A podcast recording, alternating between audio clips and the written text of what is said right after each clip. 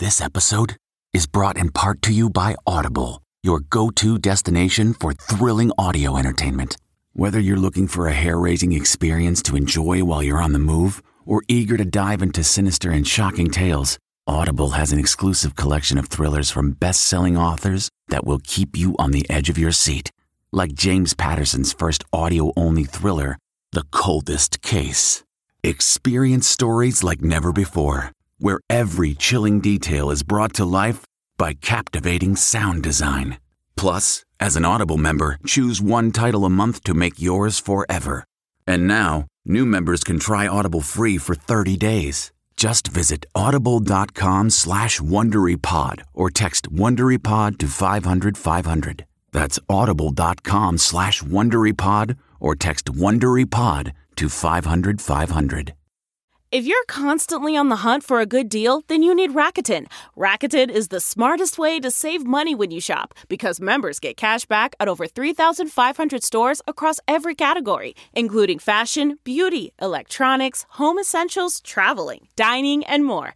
You're already shopping at your favorite stores. Why not save while you're doing it? It's a no-brainer. Get the Rakuten app now and join the 17 million members who are already saving. Cashback rates change daily. See Rakuten.com for details. That's RAKUTEN. Your cash back really adds up. At Amica Insurance, we know it's more than just a car. It's the two-door coupe that was there for your first drive, the hatchback that took you cross-country and back, and the minivan that tackles the weekly carpool. For the cars you couldn't live without, trust Amica Auto Insurance. Amica, empathy is our best policy. You're listening to the CBS Sunday Morning Podcast on Play.it, brought to you by the new film Trumbo.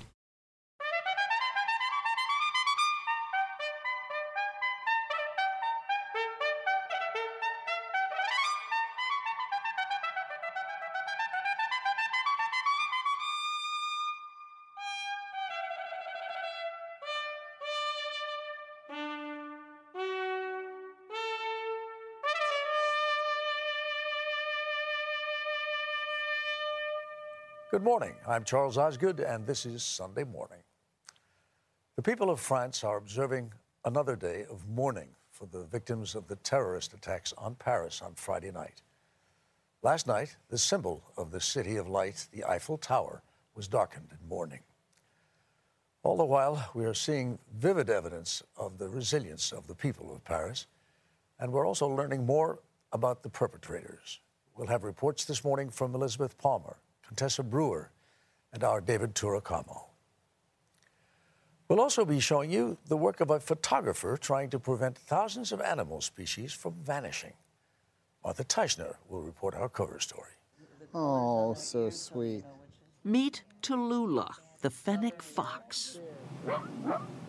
National Geographic photographer Joel Sartore is hoping his pictures of the 12,000 different animals in zoos around the world will help save them from extinction.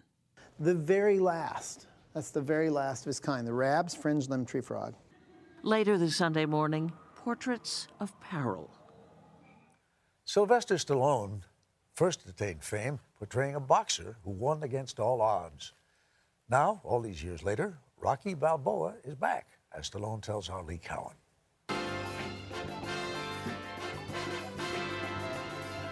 Sylvester Stallone has always maintained that Rocky sprang from his childhood. Was that you growing up, that you wanted people? No, in the sense that you wanted people to think that you were big and tough, when in reality, not so much. Oh, I am big and tough. I don't know if you noticed. Sylvester Stallone on his latest incarnation of the Italian Stallion, ahead on Sunday morning.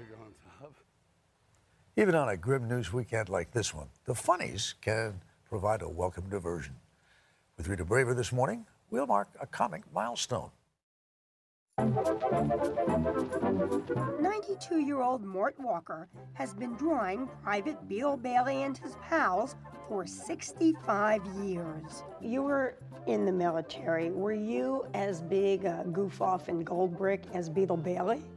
Where do you think I get the inspiration? But Beetle is only one star of King Features Syndicate, celebrating 100 years of funnies ahead on Sunday morning.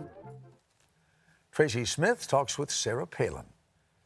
Steve Hartman visits with some dogs on a roll. We'll note the birthday of the great artist, Georgia O'Keeffe, and more. Just ahead, the attacks on Paris. Based on the true story. Trumbo, you're the highest paid writer in Hollywood. In 1947, he was blacklisted for his beliefs. Hollywood is just a haven for overpaid traitors. So he rewrote the rules. We do the one thing everyone says we can't.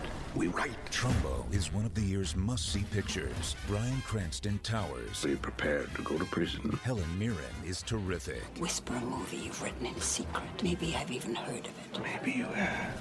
Trumbo, rated R. Under 17, not admitted without parent. Only in theaters this November. Everywhere Thanksgiving. The president of France is promising what he calls a merciless response to Friday night's attacks. Attacks he called an act of war. Elizabeth Palmer is in Paris for us this morning. The opening salvo in this war left Paris reeling, as ambulance crews raced to help the wounded. The picture became clear of a coordinated, multi-pronged attack by at least 7 terrorists on 6 targets, including the Bataclan concert hall. Listen closely. What sounded like drums is actually gunfire. Then chaos. There was a lot of panic. Everyone was thrown to the ground, this witness said. They'd shoot a little, everywhere, randomly. For an hour, as police got into position to storm the building, a French journalist filmed desperate music fans trying to escape. Some managed to get out a back door, dragging wounded and dying companions. We heard shots, this woman said. It was as if people were being tortured. Terrible. Carnage, dead people everywhere. A few blocks away, gunmen had also opened fire on crowded restaurants and cafes. That's where 23-year-old Californian Noemi Gonzalez was fatally shot. The story in the city's main football stadium was of tragedy averted. Thousands of fans were kept inside after the game ended, safe from 2 suicide bombers who had planned to kill as many of them as possible. The French president, who'd been among the spectators, was hustled to safety. Later, François Hollande spoke to the country. Terrorists capable of carrying out such atrocities, he said, will be shown a France that will not be intimidated. In less than 24 hours, police working with forensic teams said they had identified all the terrorists, but they've only named one, a 29-year-old French citizen and petty criminal, on their radar as an Islamic radical.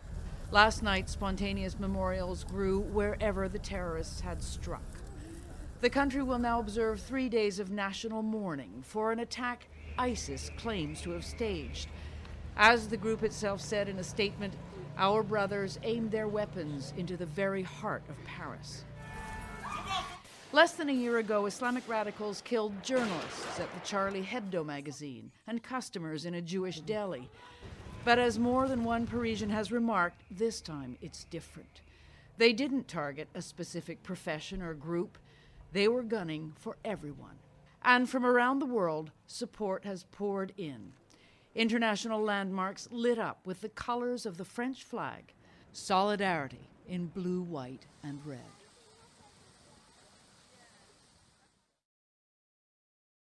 They're very curious about everything. Next, vanishing. And later, King of the Comics.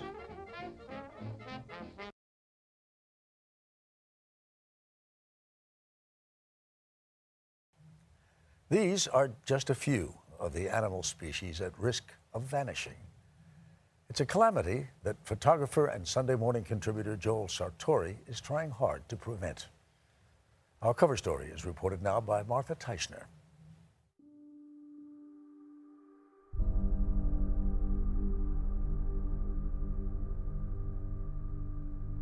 They haunt you, these eyes, as intended.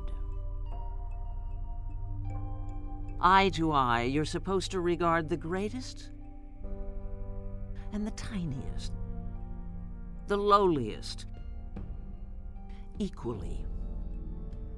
If we can get down and look these species in the eye, really get down low and really look them in the eye, and you see how lovely they are and how much intelligence there is there. They're telling us something. I mean, they're shouting it to me. For 10 years now, our friend, National Geographic photographer Joel Sartore, has made it his life's mission to be their messenger, and he hopes their protector, their Noah, building a photographic ark. This is the ark room, we call it. We have 5,002 species in here, wow, all rolling past.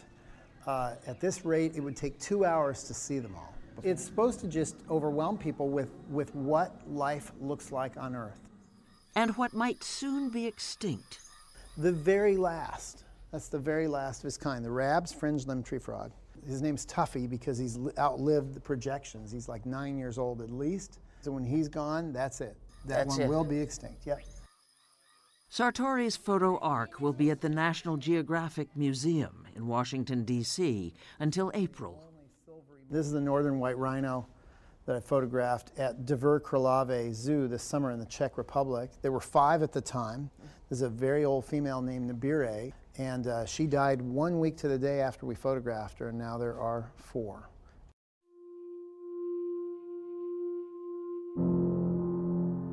This is the Columbia Basin pygmy rabbit. That animal's gone extinct. She was very near the end of her life. Extinct? Yes, yeah. You can see her from the other end of the exhibit.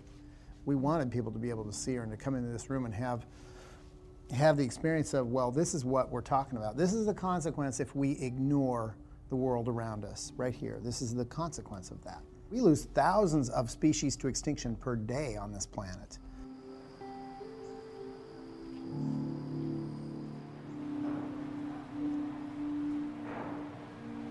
Scientists over the past 500, well, half a billion years, we've seen 5 mass extinctions. You think of things like volcanoes and an asteroid hitting the Earth.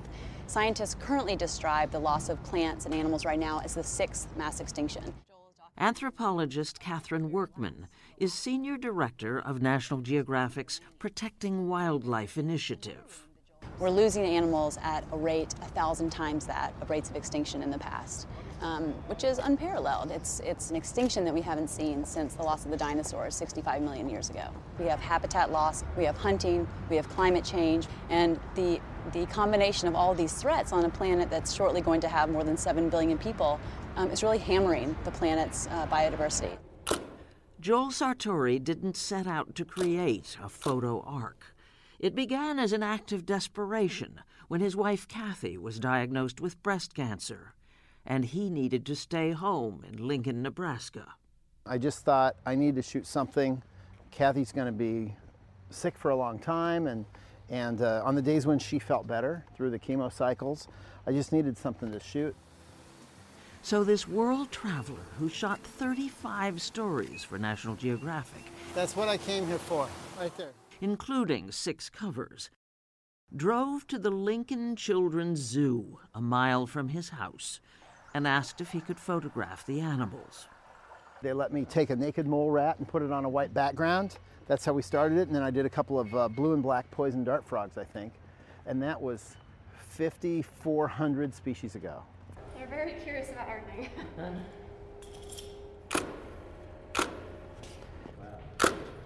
Sartore is not quite halfway through photographing all 12,000 animal species in captivity, endangered or not.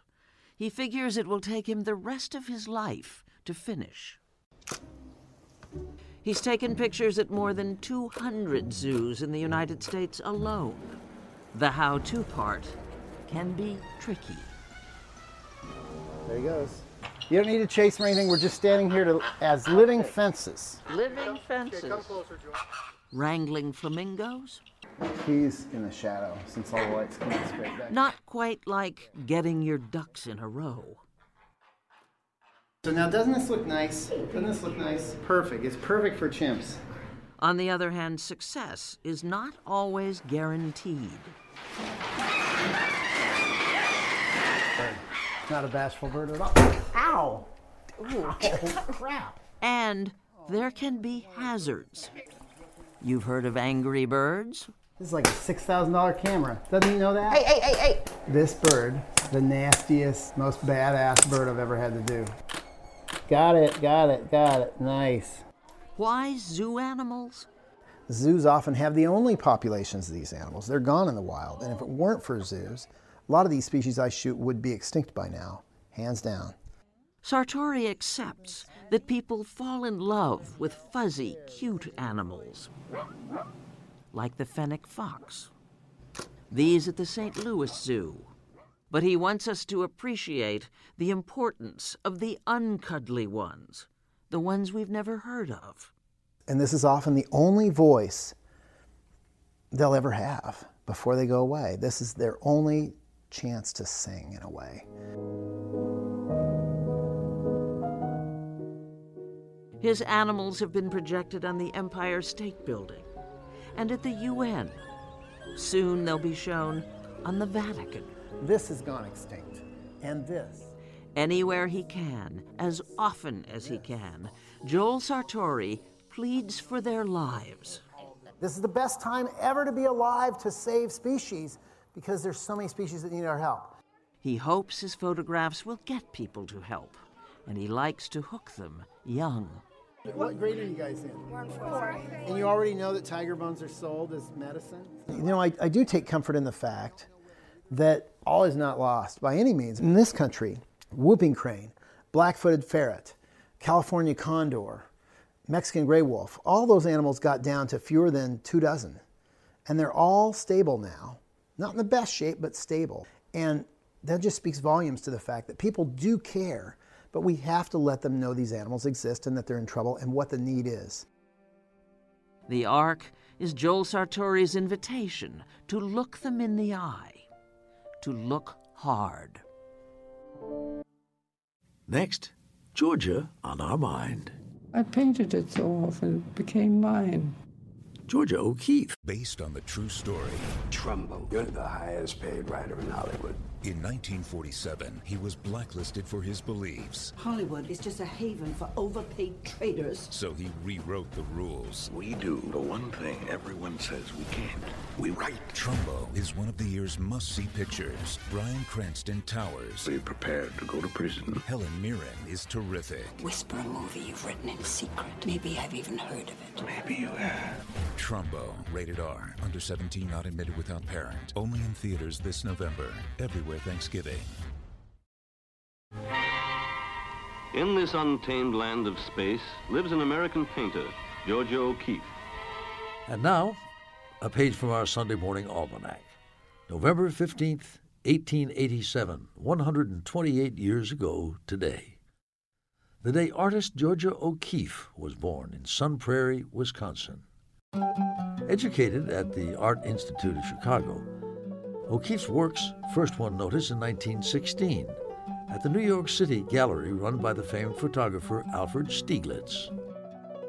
She soon became his muse and his model, and in 1924, his wife.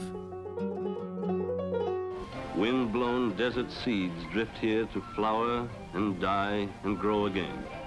Following his death in 1946, O'Keeffe left New York for New Mexico, where she'd been occasionally spending time. Its desert landscape fascinated her from the first, as she recalled in this 1981 interview for Sunday Morning. The country, my God, I saw the country from the hill up there. And I looked out in this valley, there are red hills that go off and off, and these cliffs go quite a long distance. And nobody lived down in it. Inspired by her surroundings, Georgia O'Keeffe painted flowers, animal skulls, and the vibrant colors of the desert landscape. I painted it so often, it became mine. I've looked at it so long. Just go right ahead, and I'll just try to keep up. Active and alert deep into old age. What are you doing? I'm shooting your hands. Georgia O'Keeffe died in 1986. She was 98. In 1997, a museum devoted to her work opened in Santa Fe. And last year, one of her paintings, Jimson Weed, White Flower, No. 1, 1932, sold at auction for just over $44 million. Far and away, the highest price ever paid for any work by a female artist.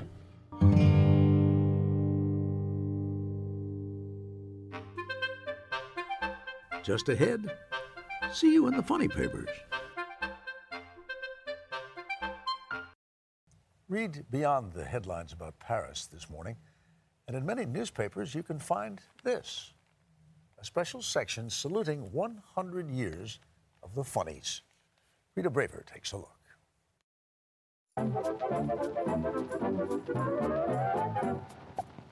They are names many of us have grown up with. Blondie, and Dagwood, her sandwich-making husband. Wow! Popeye taught us to eat our spinach, and this little fellow became synonymous with mischief. To this day, people know Dennis the Menace. I mean, you might have a child and describe him as a Dennis. I think that comics gave people a way to talk about who they are or compare themselves to someone. And one thing that these and hosts of other comic strip characters have in common is that they were brought to us by King Features Syndicate. We have about 65 comic strips right now, and over the years, we've syndicated hundreds of different comic strips. Brendan Burford is now editor of the syndicate, but it was created 1 century ago by the brash and bold newspaper mogul William Randolph Hearst. He was audacious. I mean, he was the original media tycoon. He understood something about connecting to the masses and giving them what they want. Turns out they wanted the funnies, as Hearst figured out when he stole The Yellow Kid from rival publisher Joseph Pulitzer.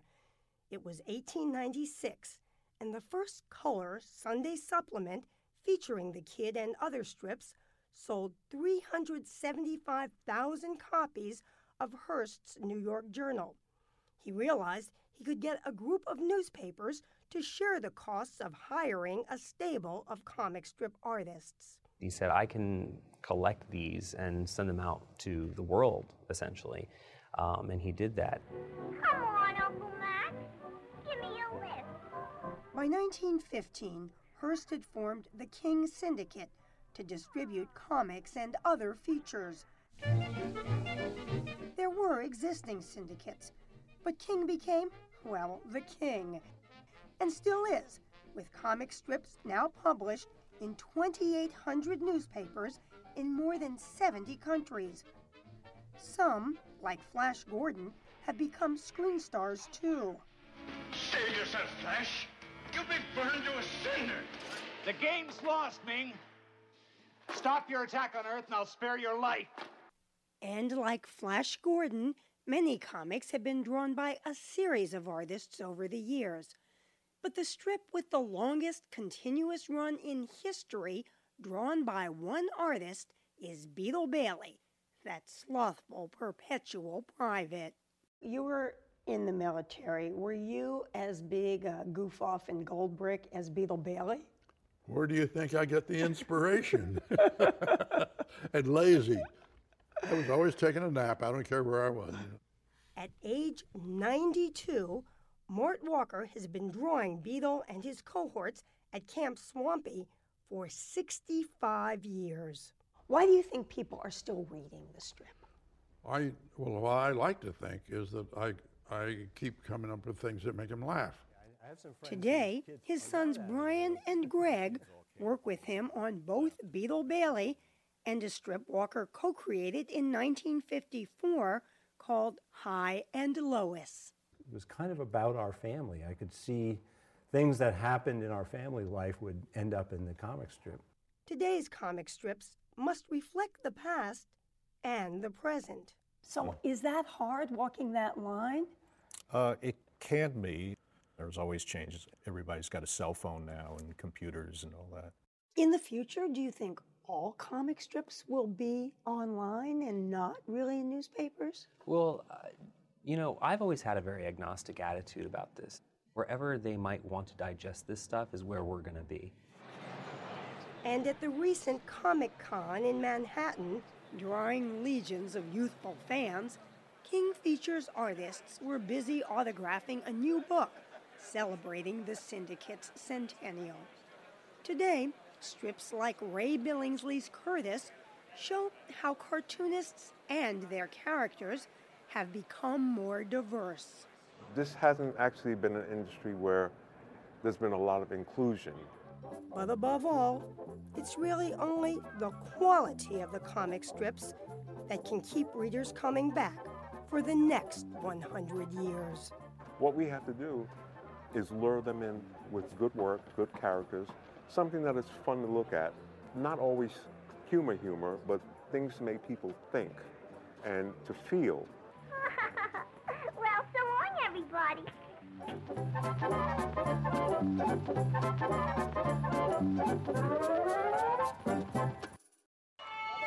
But next, Battle Lines, the newest frontier. Welcome to Play It, a new podcast network featuring radio and TV personalities talking business, sports, tech, entertainment, and more. Play it at play.it. The terror attacks in Paris have underscored the increasingly important role of social media, even as tragedy unfolds. Here's Contessa Brewer. At the beginning of the night, Gilles and Marianne posted this picture on Instagram at Paris's Bataclan Theater, excited to see the Eagles of Death Metal. Inside, other fans were sharing video of the band rocking the stage. And then, as we know, everything changed. There was shock, confusion, and horror.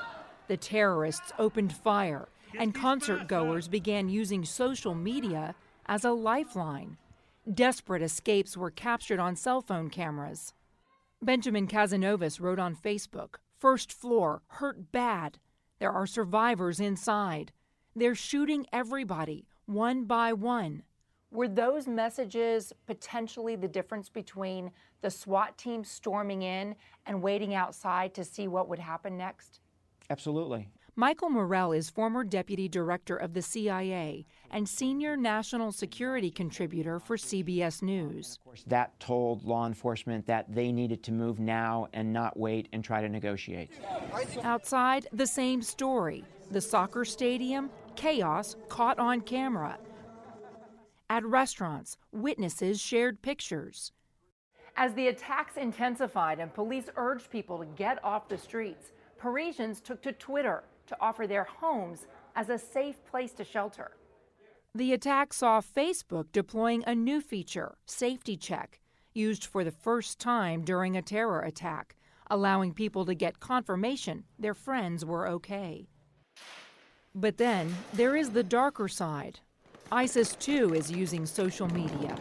Its supporters expressed glee over the attack, and intelligence experts worry that the tech-savvy terror group may have been able to pull off their coordinated plot using apps with advanced encryption designed to keep messages private.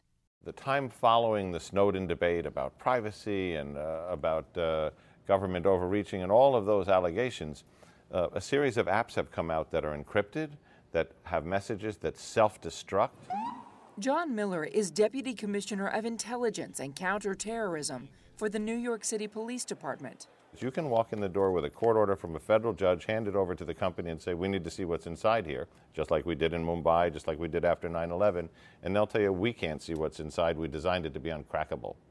For better and worse, Friday night's attacks were followed globally.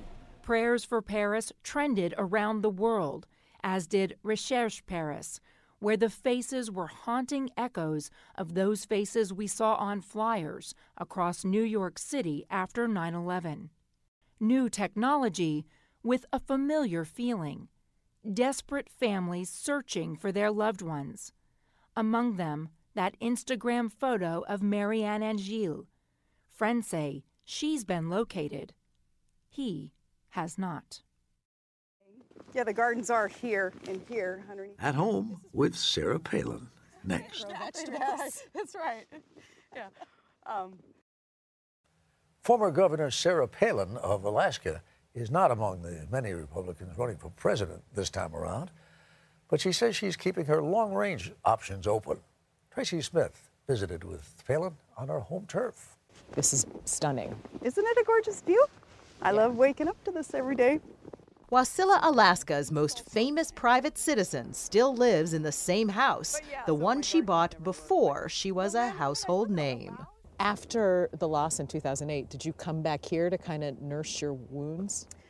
Came back here, man, because got to get back to real life, you know? Did you feel like a loser? Well, sure. I mean, you either win or you lose. And it's like, dang, I wish I could have added more, contributed more positively.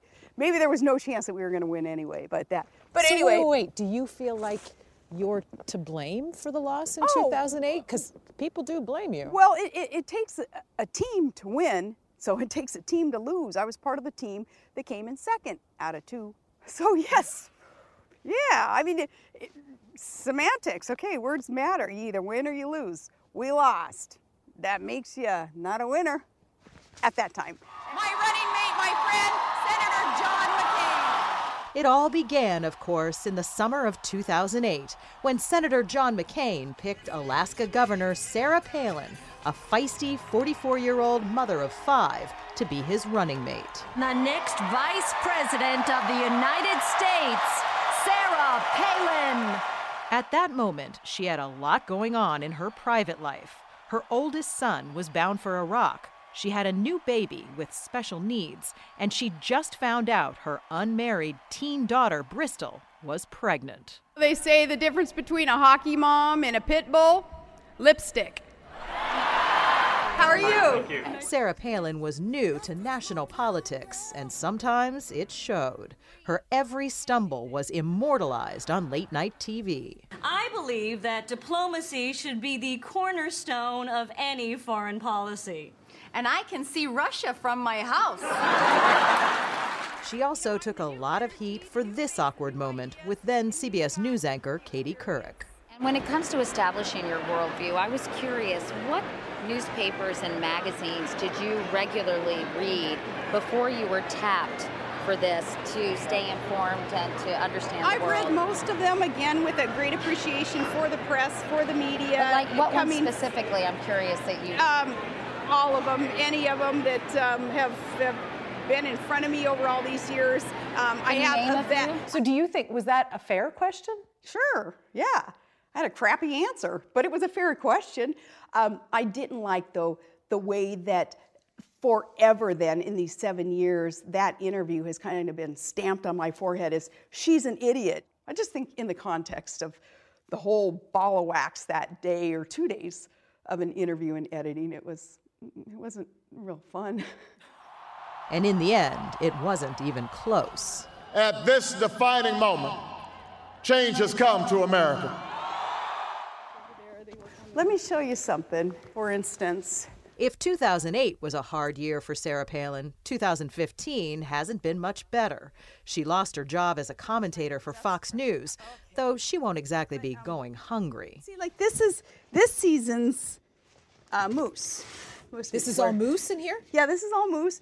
And this past May, her daughter Bristol's wedding to Marine Medal of Honor recipient Dakota Meyer was called off. You mentioned that one of your disappointments this year was Bristol's wedding falling through, the marriage falling through.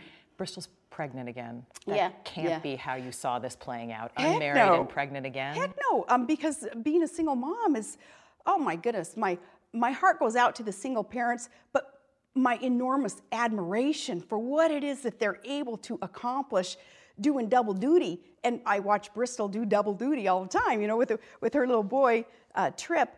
You know, I can't wait for about 45 more days, and I'm gonna have a little baby granddaughter, and I'm happy about it.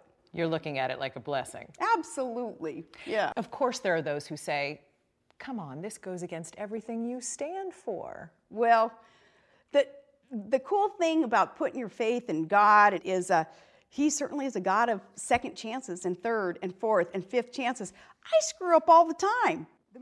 She says she turns to Scripture to help her through tough times, and as she writes in a new book, she's had her share. I think that this book hopefully will express some of that, because there's a lot of admittance of the mistakes. There's admittance in the book about things that, oh yeah, I orchestrated that one, I pushed it too far, and I screwed it up. And God bless the United States of America. Thank you. Palin's political future may be cloudy right now. Her opinions are as clear as ever. There's this feeling that maybe instead of contributing to making things work, that you're part of the problem of people not being able to find a solution. Because some of my comments are probably very candid and perceived as caustic to some. I do that because I know that I speak for a whole lot of people who are thinking the same thing but don't have a microphone or a stage, and they want somebody to say it, and I'll say that, and I'll call people out for doing something stupid, and I'll use the word stupid. Do you worry that that's too divisive? I think too many people worry about being too divisive, or they worry about the politically correct police who will tell them you know, to sit down and shut up because you're politically incorrect. I'm like, that's part of the problem in our country right now. Welcome back to the Republican presidential debate. I want to move on to 2016. If you had to choose one standout candidate in the GOP field, who would it be? Right now, I would say that fighter is Donald Trump, because he's got nothing to lose. He doesn't have to be bought or sold, obviously, especially when it comes to contributions. He is his own man. I may leave here and you may say, oh, that was not nice what he said. Who cares? But at the moment, there are more important people in Sarah Palin's life. How did you do at school today, though? Trig, her youngest, is now 7. Did you get to go on the slide on recess? Yes. And did you get to, was your job to push the kids down the slide? Yes. Being a full-time mom never slowed her down before, and it doesn't now. I still usually write something every day for my Facebook page, because I want to keep our 5 million people whom we reach informed about issues that I think they need to start talking about. And then, my goodness, before we know it, it's time to give you a bath, right? Is that fun? You don't like bath? No. How about brushing teeth? No, he doesn't like that either. So you would leave this to go back on the campaign trail?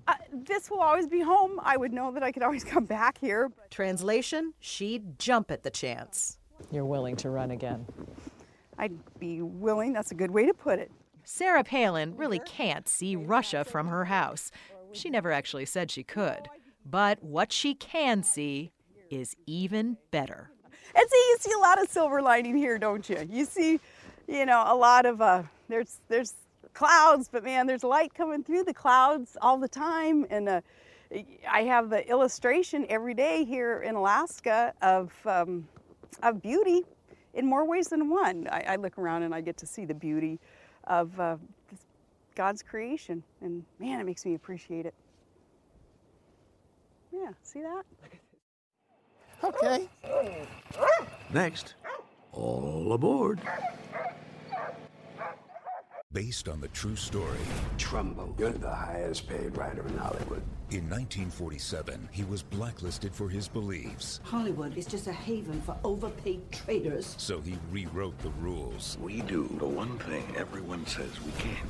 We write. Trumbo is one of the year's must-see pictures. Bryan Cranston towers. Be prepared to go to prison. Helen Mirren is terrific. Whisper a movie you've written in secret. Maybe I've even heard of it. Maybe you have. Trumbo, rated R. Under 17, not admitted without parent. Only in theaters this November. Everywhere Thanksgiving. Travel is going to the dogs in the city our Steve Hartman has been to. I came to Fort Worth, Texas, thinking I'd seen everything, when out rolled evidence to the contrary.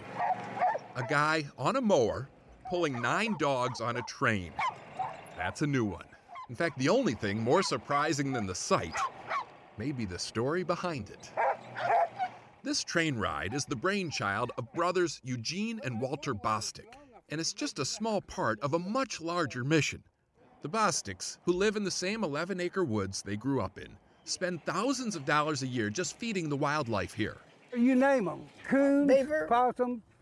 No, we don't. Yeah, the beaver does eat corn and bread. Sure does. Mm-hmm. Quack, quack, quack. See the ducks over there? They don't miss so much as a mallard. And if you're wondering why they have this insatiable need to feed, the answer is simple. Childhood guilt.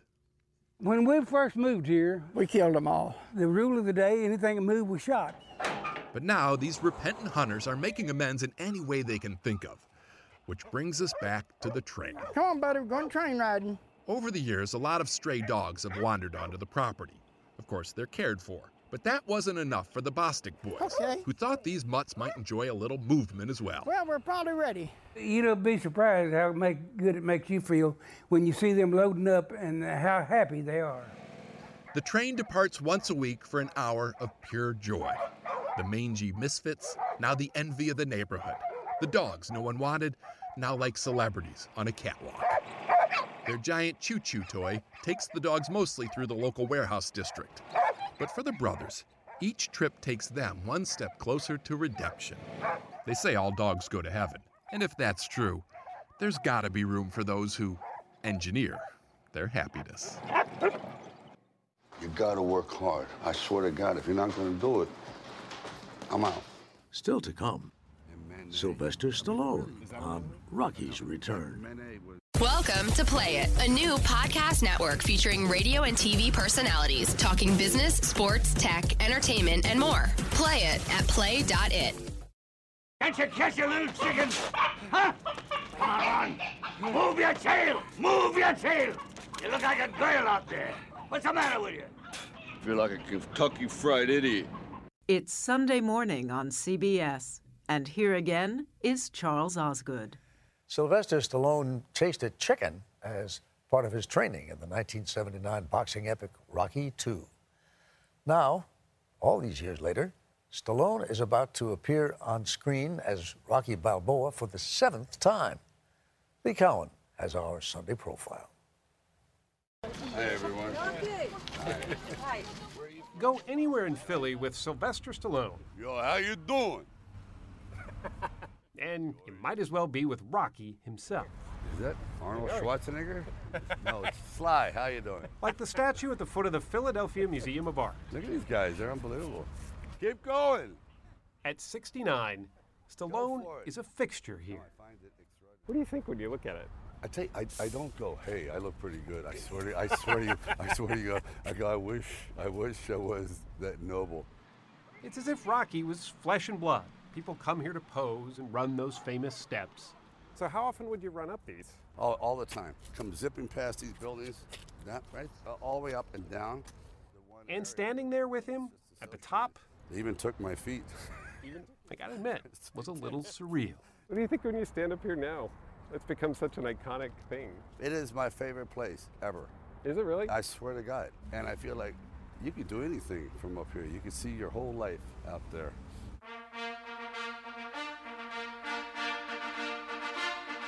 Rocky has been Stallone's life, much of it anyway. It's already over. Ain't nothing over till it's over. What's that from, the 80s? That's probably in the 70s. Taco, the last round of your life! Come on, guys. That was the last Rocky, nearly a decade ago. The 6th in a franchise that some critics thought should have heard the bell long ago. You're 60 years old, you want to play a fighter. That's a tough sell. The toughest sell of his life, as it turned out. But the Italian stallion did get one last fight. And Stallone got to give his character a fitting farewell. I thought, I'm done. And Rocky, in a sense, waves goodbye to the audience. And I was waving goodbye myself. It was sort of a mutual farewell. But then, this happened. Director Ryan Coogler, a Rocky fan since childhood, reached out to Stallone with the idea for Creed, a boxing film that turned the spotlight onto the son of Rocky's longtime rival, Apollo Creed. Your father was special. Tell you the truth, I don't know if he's special. Only you're going to know that when the time is right. Played by Michael B. Jordan, Creed's son has heart, but he needs a trainer and a mentor. He got one in Stallone, both on screen and off. Oh, God, did he take a beating? Oh, my God. Did he? Oh, my God. I wanted him to get hit a little bit. I said, it's a rite of passage, Mike. You have to get clocked. Because you did. I did. Mr. T, Dolph Lundgren, Carl Weathers, these are all behemoths, and every one of them teed off at least once. Oh, absolutely. And you went home trying to figure out, why am I listening to country western music backwards, and I don't know my own zip code? And oh, my God. As a boy, Stallone didn't really look the part of a guy who could take a punch. I had a lot of nerve, but I didn't have a lot of physicality. His birth in a small clinic in New York's Hell's Kitchen didn't go as planned. They put in forceps because I was twisted, and the forceps caught me here. Instead of under here, they caught me here, so I have this crooked mouth. It damaged a facial nerve on his left side. And people say, oh, you slur, you slur. I go, yeah, because only half works. You know what I mean? Give me a break, you know. I don't do it intentionally. People didn't understand what I was saying for many, many, many years. Still don't. They still don't. Some mistook that for stupidity, including his own father. Oh, man, it was never too smart. He says to me, you weren't born much of a brain, you know, so you better start using your body, right? So I've become a fighter. That was actually something that your dad said to you. Yeah, right? A lot. He said, you weren't born with much of a brain, so you better develop your body, you know. And it stuck. When he was 12, he saw the movie Hercules, starring Steve Reeves. And that changed everything. I flipped out. Flipped out. Out of that theater, I literally ran to a junkyard where there was pieces of metal which resembled a barbell. His family moved to Philly, where Stallone spent his teenage years bulking up before heading back to New York to give acting a go. They were pretty lean years, to say the least. I had to sell my dog. I couldn't afford dog food. You really sold your dog? Well, absolutely. $50 at a 7-Eleven. Eventually, his bulk started paying the bills. He was cast as the guy who mugged Woody Allen on the subway. Well, yeah, it's on, man. I didn't see it. He was also the mugger who got mugged by Jack Lemmon. Are you crazy, man? What it was? But nothing really big clicked. That's when I realized I'm never going to make it in acting, per se. I have to find some other niche, something. That turned out to be writing. All I did was write and write and write and write, maybe 30 screenplays, of which 29 are probably horrible, but it's the process of completing the matter. He completed the screenplay for Rocky shortly after his 29th birthday, writing the world he remembered. Back in Philadelphia. Put it this way, all the clothes in Rocky were mine. Yeah, even the hat? Yeah, the hat. Everything was mine. Studios loved the script, but Stallone had a condition.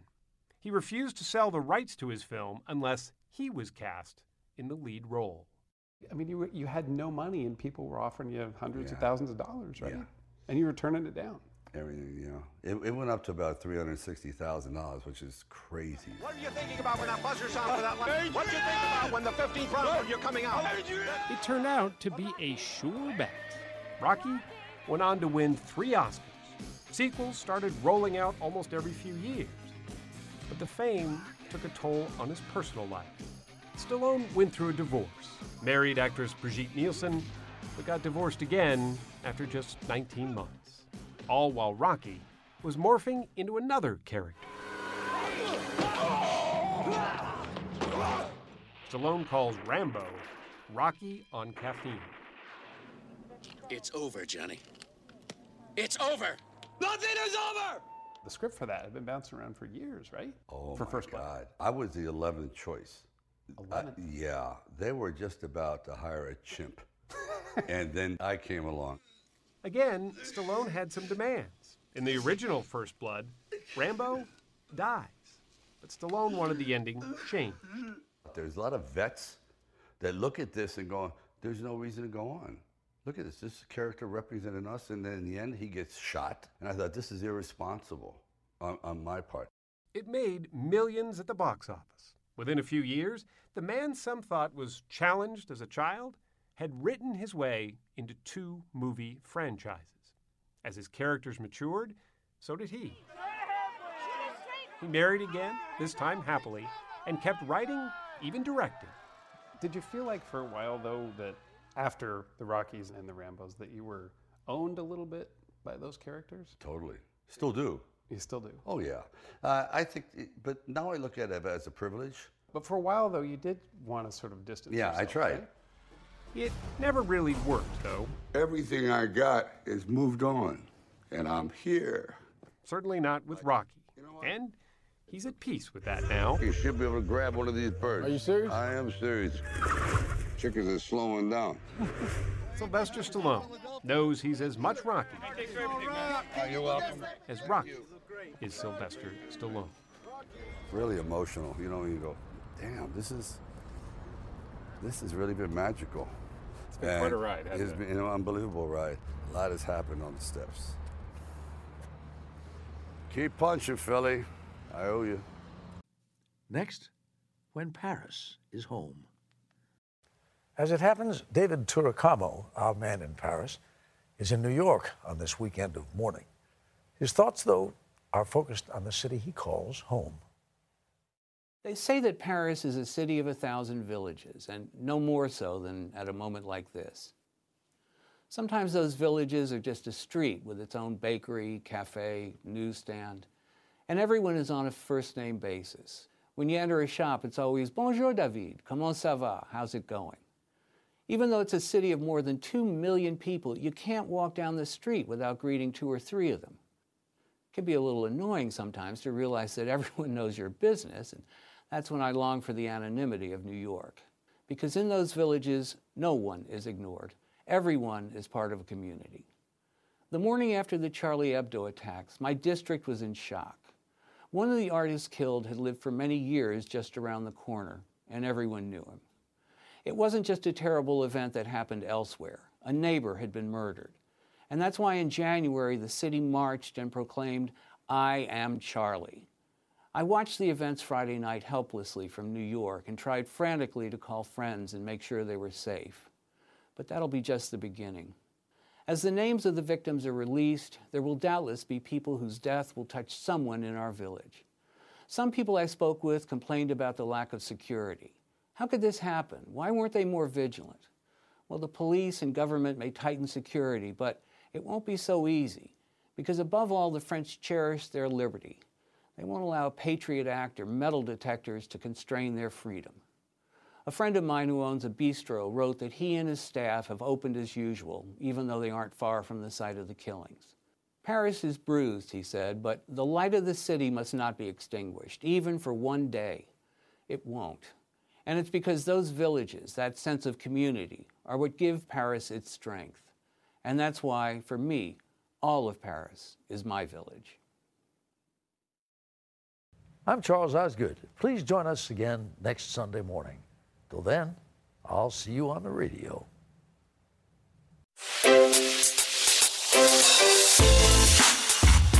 Hi, this is Jill Schlesinger, CBS News business analyst, certified financial planner, and host of the Money Watch podcast.